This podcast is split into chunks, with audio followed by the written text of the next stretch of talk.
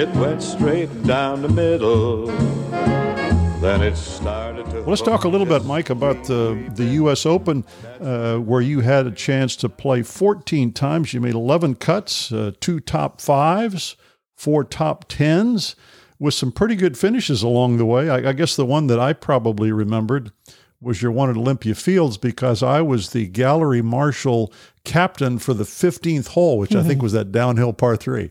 Oh yeah, I remember 15. Yeah, that was uh, it was a, fun golf course. Um, I remember that um, outside of Chicago, and it was obviously the summer that I was I was playing very well.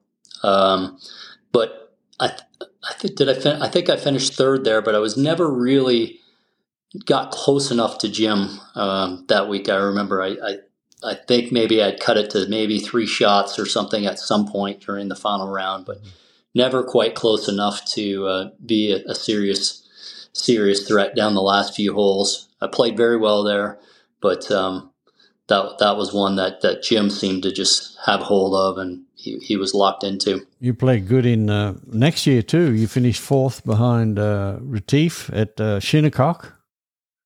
Yeah.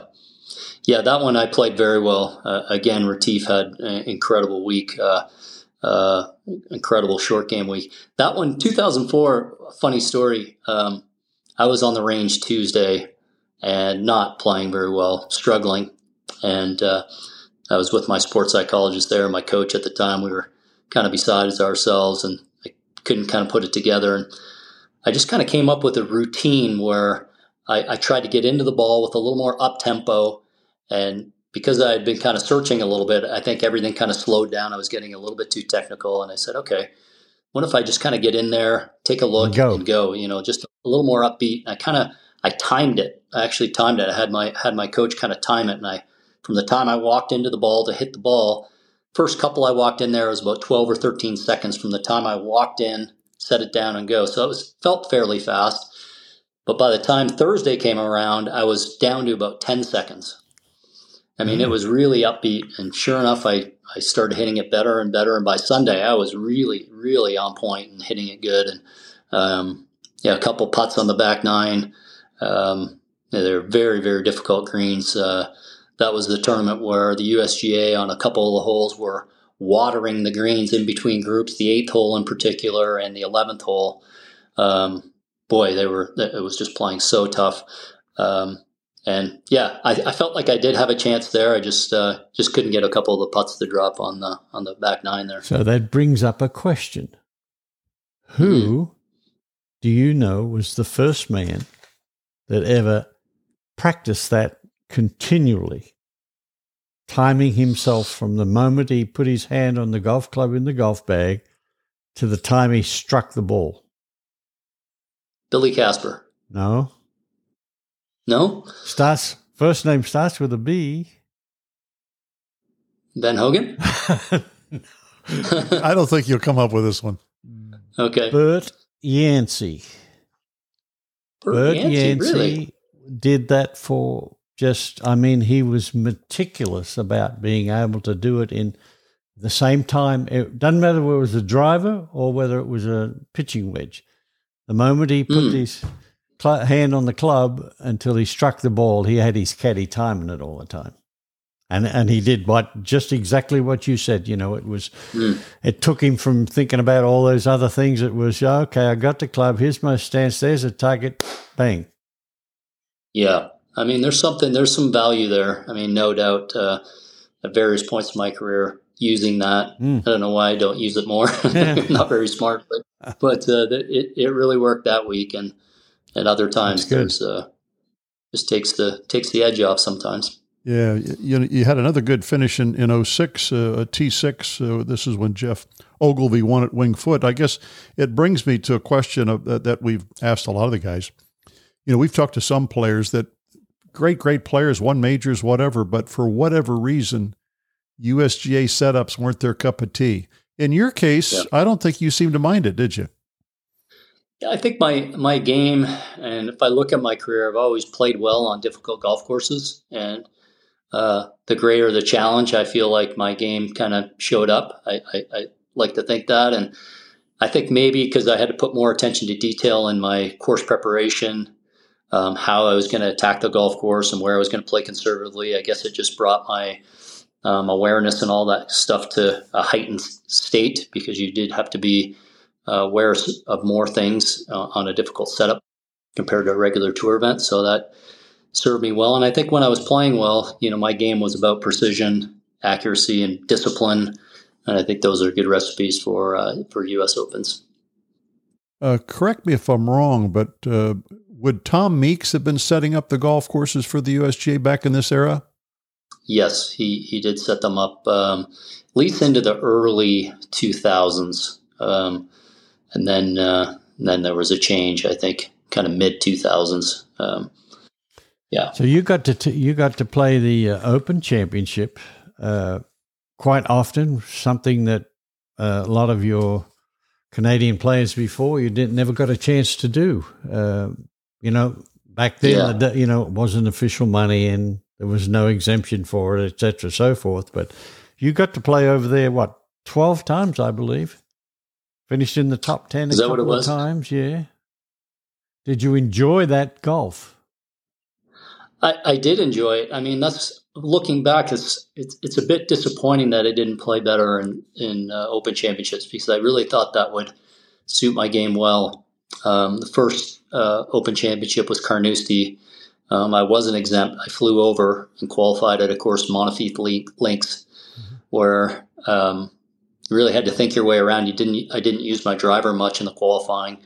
Um, played position, stayed out of the big trouble that was that was lurking there with fairway bunkers and things, and got through the qualifying and first Open Championship at Carnoustie, and uh, what a test that was.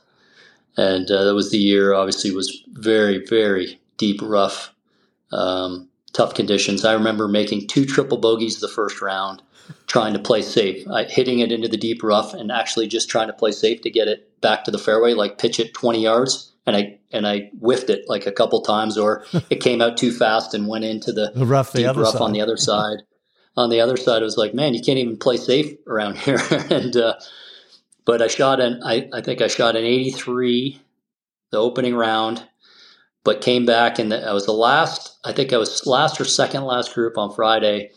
So of course you're finishing close to 8 p.m. at night on uh, on Friday, and uh, I made about an eight foot putt for par on that 18th hole at Carnoustie to make the cut right on the nose. So I shot 83.71. I think the cut was plus 12, which was one of the highest cuts I think ever. But uh, I was really proud of that second round to uh, to to make the cut there, and had a chance to play with Payne Stewart. My uh, this is only mm. my second year on the PGA Tour. Played with Payne on uh, I believe the Saturday round, maybe the Sunday round. That was that was a real thrill. Yeah.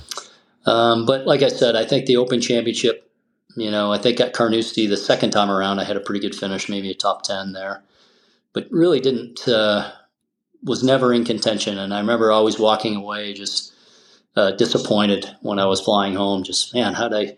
I don't know what it was. Um, the change of pace on the greens. You know, obviously a lot most of the time a lot slower green speeds than the regular PGA Tour, um, and the turf conditions a little bit firmer uh, off the fairways just never adjusted well. Uh, so that was it was always a little bit disappointing to me.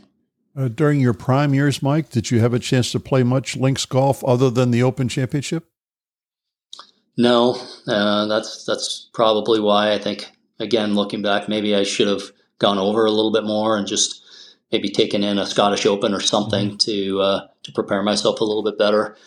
But again, you know that that time of life, you know, my kids were really very young, you know, three and you know, one year olds uh, at the time. You know, if I think back to 2000 or 2001, they were very little children, and um, having a busy PGA Tour schedule, it was like, hey, you got to have balance in your life, and trying to trying to do that as well. Yeah. Right. Yeah. Yeah. Well, you know, looking back on your record, I mean, you had a, a stretch where you played, I guess, probably uh, 12 straight years in the Open Championship, which would have gotten you to probably most of the ma- uh, modern venues. I mean, this was before they brought mm-hmm. Portrush into the into the mix, but uh, yep. uh, that had to be fun to to get around and play all those great courses. That first one, of course, yep. that you were involved in. Uh, you might want to remind our listeners what happened at that Open Championship at Carnoustie.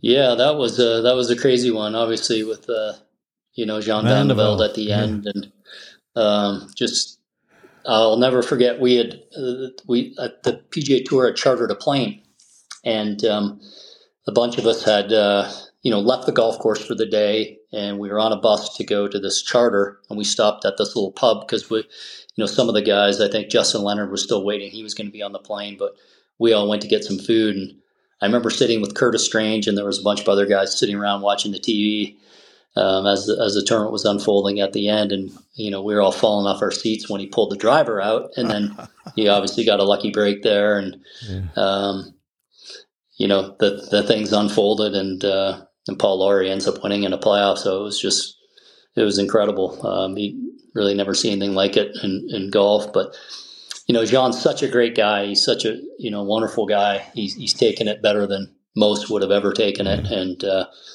um, it was it was a sad moment for him and a great moment for Paul and his home country. Yeah. Well, it was good that Justin decided to wait because he ended up being the the one that everybody forgets was also in that playoff. Right, yeah. right, exactly. Most people think it was just Jean and uh, and Paul, but Justin was right there as well. Uh, favorite open venue? Which one would it be for you? I, I think Muirfield. I think Muirfield is a favorite. I love the old course. I mean, I do love the old course, yeah. but um, Muirfield was probably my favorite one. Okay. Great track. Uh, what you see is what you get. There's no trickery there. It's all out in front of you, right? Right track. Right. Yeah. Yeah. Right. Yeah. I was caught. Um, you know, talk about that that round that Tiger, you know, kind of got blown away on that. Uh, yes, I think the Friday round. Maybe he shoot eighty something. He maybe maybe. missed it. Yeah, I think he did. I think that was Friday, and uh, I was probably in about the middle of the course when the when the storm really kind of blew up. And I remember that that was one Open Championship that I was I was maybe one off the lead there midway through the second round, cruising along, and that weather came in, and I hit a ball out of bounds on 17, I believe, with a big crosswind, and kind of got going on the wind and took a hard bounce and went out of bounds by about this far, mm. and mm. Uh, I think I made a triple bogey and. Yeah, triples. Got to stay away from those yeah. triples, Mike. Yeah, exactly. Well, let's let's talk about the PGA Championship then, because the the record really identical: eight cuts made in twelve starts in the PGA, uh, three top tens. Uh, I think the first top ten was uh, when Tiger won at Medinah in 1999. 1999, yes. Again, um, you know, Carnoustie was my first. Uh, that was my first major championship, Carnoustie, and um, and then the PGA following. Sorry, that was my second major championship. I qualified for the, the U.S. Open. Yeah, right. But, Pinehurst, um, yeah. Yeah, Pinehurst. So, yeah, my first PGA championship, uh, second year on the PGA Tour. Little backstory: a couple weeks previous, we were Tiger and I got my first chance to play with Tiger the final round of the Western Open in Chicago, and uh, I think he had maybe a three or four shot lead going into Sunday.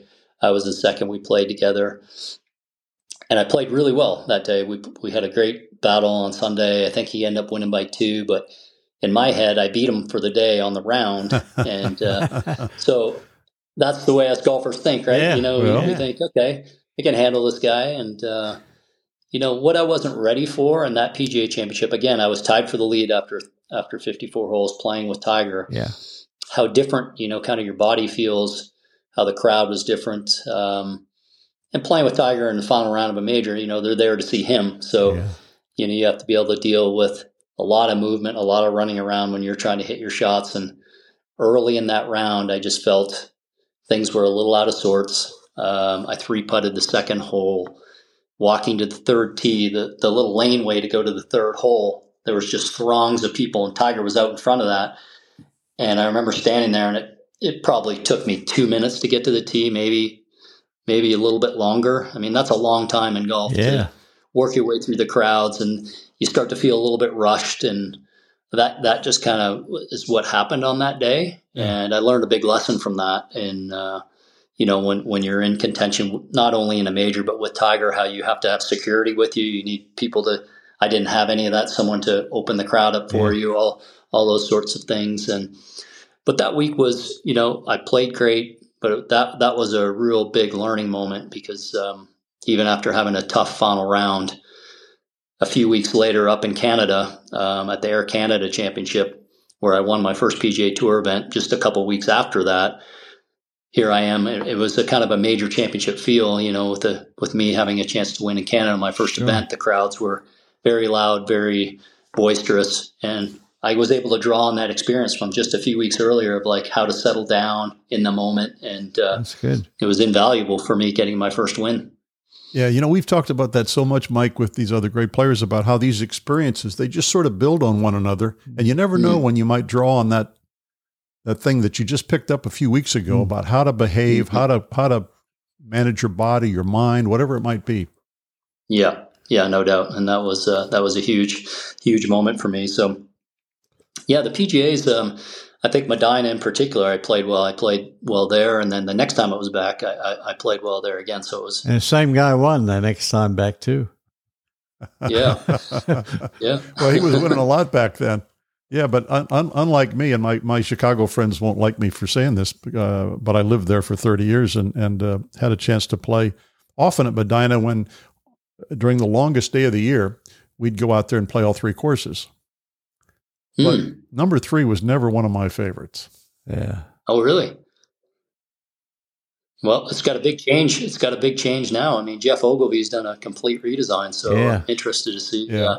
Yeah, But obviously, obviously you Yeah. didn't mind it because the 99 uh, uh, good finish, uh, tough, t- uh, I mean, tough finish at the end, but, but, you know, as you said, shared the 54 hole lead. Then 2006, uh, you had another top 10 there.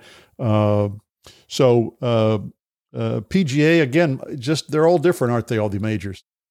yeah, they are. They they all are different, and uh, you know, back then, I mean, that that tournament was always in August. You know, it's a different date now, Correct. but um, in August it was it was always so hot. Normally, where we played, greens greens were a little bit more attackable. Uh, you know, because they had to He keep them watered them. Yeah. seems like they had to keep them quite soft, and it was kind of a, a major that you had to p- play a bit more aggressively compared to maybe uh, a U.S. Open or or the Masters. Um, you know, the scores always seem to reflect that. You had to get probably somewhere in the mid-teens to high teens under par to, to have a chance to win. Yeah, you know, uh, you know, talking to the guys of Bruce's vintage, we we talk about uh, playing in the heat of uh, of August at the end of a long season, and a lot of these guys we talked to, they said, you know, by then we were tired. Yeah, exhausted. We were just because you know they were driving and out on the road for weeks and Yeah, weeks no. at a time, and they were just tired. Yeah, no buying time on jets back in those days, that's for sure. Uh, those Greyhound buses take it out of you. Well, let's let's talk a little bit. Having talked about the majors, let's talk a little bit about uh, team play because you had an opportunity for a number of years to represent Canada in the World Cup. yeah, yeah. It was always an honor to play in the World Cup. Um, um, it didn't work out every year that I that I got to play, but when I did, I really enjoyed it. Uh, really enjoyed team competition. I think it brought me back to that time when I was, you know, a kid playing team sports. Yeah, and uh, to represent your country, you know, I was able to represent it as an amateur as well in, in a couple of team competitions, and so to do it as a pro was Six was times as a always pro, thrill. right? You were? Yeah, six times as a pro. Yeah, you know, great. you put the maple leaf on and Yeah, you get out there was was great. Yeah. You got to play some great venues. You know, I remember playing in uh, Argentina when uh, um, the Argentinians gave uh, Tiger and, and somebody else a, a great run, and uh, Japan one time. Again, Tiger he chipped in on that 18th hole to, you know, go into a playoff, which was- which was great. It was great to see. Great to see the different cultures around the world. That's uh, it's great to play the World Cup when it was when it was going on. yeah. Uh, Bruce had a chance to run up against the Argentinians back in 1970. Yeah. Yeah, I was I played the World Cup there in 1970 in in Buenos Aires and In Buenos Aires, yeah, we were paired we city. were paired with uh, Roberto De Vicenzo and his partner on the last day and I hit a pretty nice drive down the first hole sort of right center of the fairway and when I when I got down there I couldn't find my ball. It was in the rough under the tree. Ah, So we uh, we decided then that we were going to send our caddies out in front of us. yeah, that's smart move. Uh, that Smart well, we ended up winning the to- winning the tournament, and David, uh, I think David ended up beating De Vicenzo by a shot for the individual title as well. So it was a Oh, great wow. experience for us.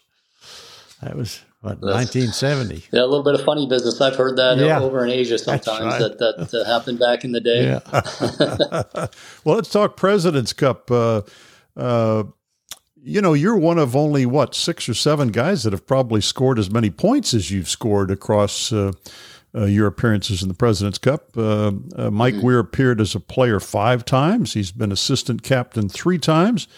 Uh, most recently, he will be the captain of the 2024 team. That will be uh, close to home in Canada. We're going to talk a little bit about that. But let's first talk as a player because you had your mm-hmm. first chance back at the, well, uh, at the height of uh, Tiger Mania, I guess that crazy year you had in 2000 was your first year competing, wasn't it? It was. And uh, what a thrill that was at the Robert Trent Jones Club. Um, you know, what I remember is that the, you know, I was still pretty early in my PGA Tour career. This was my, I guess, uh, third full year on the tour. And I didn't really know a lot of our top guys very well at all. Uh, Greg Norman and Steve Elkington and uh, Ernie Els and Frank Nobilo and some of these guys that I, I, I, just didn't know. And so to be on this team with them, I, I remember feeling a bit out of place. Um, that did I belong? You know, asking myself the question, did I belong? And quickly, I remember uh, telling myself that you know it's not the right attitude you have to have. You have to believe that you you belong here, and you have to have to show up for these guys. It's a it's a team competition, and um, what a great experience! I got to play with with Nick a couple of times. Price, who you know, a hell of a player. Yeah, hell, heck of a player. Outside of Ben Hogan, as far as swing wise, as we we've talked in the past about technique, those are the two guys that I studied once I started uh, understanding the golf swing a little bit more. Was was studying Nick and uh, and and Ben Hogan. So for me to get paired with Nick and, and for him to take me under his wing a little bit and and uh, show me the ropes, uh, make me feel comfortable. It was just an awesome experience, not only for that week, but for my career going forward. I gained so much confidence from that first President's Cup. Yeah you know, Nick and I playing some of the top guys in the U.S. We played Mickelson, who I think was uh, number two in the world, and Duval was three, or vice versa. Tiger was obviously probably number one, but Nick and I taking those guys on and beating them quite handily um, gave me a lot of confidence. Yeah. Um, and then the singles, I played Phil in the singles and, and beat him quite handily in the singles that first year. So that that gave me just a, a ton of confidence walking away from that week and going, yeah, I'm, I'm, starting to become, in my mind, I'm starting to become a world class player now, yeah. and uh, can can compete with anybody. And uh, actually, Peter Thomson was our captain there, and he gave me a couple great words that really boosted my confidence going forward after that week, and was a big supporter of mine, um, kind of from that week going forward. So that was really special. Yeah. I mean, speaking of captains, some great early captains. Of course, we've talked about these guys before. Uh, David Graham, uh, uh, the dog, being the first President's Cup captain, uh, who Bruce knows very, very well. And then three years with Peter Thomson, three yeah. competitions with Peter Thomson, three competitions with Gary Player. So you got to play for some pretty good captains. Yeah. Yeah, play some great captains. You know, that first year, Peter Thomson, and then the next three with, with Gary. With uh, Gary was was really special, and uh, you know formed formed great relationships with those guys. Have a great relationship with Gary, and um, you know great men and great leaders. And uh, you know that that first Presidents Cup was great, but uh, it, the next few were incredible. The next one was probably my my favorite Presidents Cup of all time up to this point so far. It was uh, going down to Africa, South Africa to um, to see that competition on on a great venue and the way it played out with with Ernie and Tiger in a playoff and Jack yeah. and Gary yeah. shaking hands. I mean, it was just incredible competition and great spirit of the game there. It was it was amazing. That was uh, that was t- tied right that year. Yeah, we yeah. tied. We tied. I mean, Ernie and Tiger were in a playoff, and I've never been that nervous. And I wasn't even hitting a shot in my whole life. I, mean, I was so nervous just walking around because it's it's out of your hands and uh, walking with Adam Scott, and we were just all just you know we were kind of grabbing each other's arms and just like every putt they had or shot, yeah. we were just like please, you know, because it's just it was so much pressure on Ernie being in in, in South Africa, especially you know to uh, have to carry our team, and um, you know he did a phenomenal job. Obviously, he played great. I mean, the what's talked about that event a lot of the two putts Tiger and, and Ernie made in the dark but uh, you know, the whole pr- previous to that, that's when they called the competition after Tiger made, uh, Ernie made the putt to to have Tiger, and then then the competition was tied because it was too dark. But the hole before, Ernie hit it over the green on the first hole, and it went over and down the slope, and the pin was in the back. He had short side himself, and he hit this death chip that bumped into the hill, hopped up, checked, and, and rolled down. It was just in the moment and in that pressure, that the touch and nerve that he had to hit that pitch was incredible. So there was a lot of moments that just really stand out for in that one for me. Yeah, uh, yeah. I just remember all the photos from that at the end. And just they're all black. They're all they're Yeah. all in the dark, weren't they? It was. It was, and that par three was down, and it was an elevated tee shot down into a little area, so it was, of course, darker down in there. And uh, yeah, it was uh, a little bit of obviously mismanagement with the tee times. I mean, we should have probably gone a little earlier just in case it was tied and they, we had more daylight. But anyways, it was a it was a great competition. So you were assistant captain three times, right? Nicky Price and Mhm. Els and Immelman in uh, 2022, and now now you're about to become the leader for next year. Yeah. Has that been a, a different set of circumstances for you? I'm sure. Yeah, Bruce, it's been uh, it's been great. I mean, the last year has already been quite busy. You know, there's a lot of logistics uh, that that are going on behind the scenes. You know, there's you know when I started back in 2000, there wasn't um, all all the things um, that the players have now. We have this great big team cabin on the on the golf course that you know, you want to have outfitted for all the guys. There's got to be all the proper gym equipment. Um, you have all the right messaging on the walls for the guys. The hotel has to have, or we want it to be very comfortable for them. So it's a lot of the behind the scenes things, the the clothing, the um, uh, the analytics, which is another part. We have an analytics team, so a lot of consulting with them. So you look 20 years ago, there's there's a lot more to do now. So we've been trying to take care of that this past year, and and this current year coming up, but it'll be more about the players and who's playing well, and as the team starts to form and see who's rounding into form. You know, we have the top six players make it off the world ranking, and then we'll have six picks. So we're keeping a close eye on a lot of players, and um, I'll be leaning on you know a lot of uh, a lot of guys, my assistant captains, when I name them to uh, you know you know consult and and, and decide who who's going to you know make our best team and round out our team. So educate our listeners on the picking process then, Mike. Is it totally your call? I mean, I know you'll accept input from your co-captains and so forth, but at the end of the day, does it fall in your lap to make the choice? Yeah, it falls on my lap. You know, definitely I'll, I'll consult. That's why you have these. You try to have great guys around you, which I will, and um, you know we'll we'll talk through it all. But at the end of the day, yeah, it's it's uh, it's my call for the six guys. And you mentioned it's a PGA Tour event. Mhm. Yeah. It is. It is a PGA Tour event, so it's uh, unlike the Ryder Cup, where it's PGA of America and the, and the European PGA Tour. It's uh, this is a strictly PGA Tour run event. So um, they do a great job. It's it's already some of the infrastructure is always already being put in. Now we're in Quebec, so the, the weather this winter they they pretty much have to stop building. You know, a lot of the grandstands this time of year, but they got a lot of the infrastructure in before the snow and ice, and uh, you know, come come spring, I'll I'll be back up there to take a look at the golf course a little bit more. Yeah. That's another thing we we've, we've done quite a bit of work on is uh, you know setup of the golf course and looking at the golf course. Cutting patterns and stuff like that. Yeah, exactly. Thank you for listening to another episode of For the Good of the Game. And please, wherever you listen to your podcast on Apple and Spotify, if you like what you hear, please subscribe, spread the word, and tell your friends. Until we tee it up again, for the good of the game, so long, everybody. Whack down the fairway. It went smack down the fairway. Then it started to slice just smidge off line. Headed for two, but it bounced off nine. My caddy says, long as you're still in the state, you're okay. Yes, it went straight down the middle, quite a way.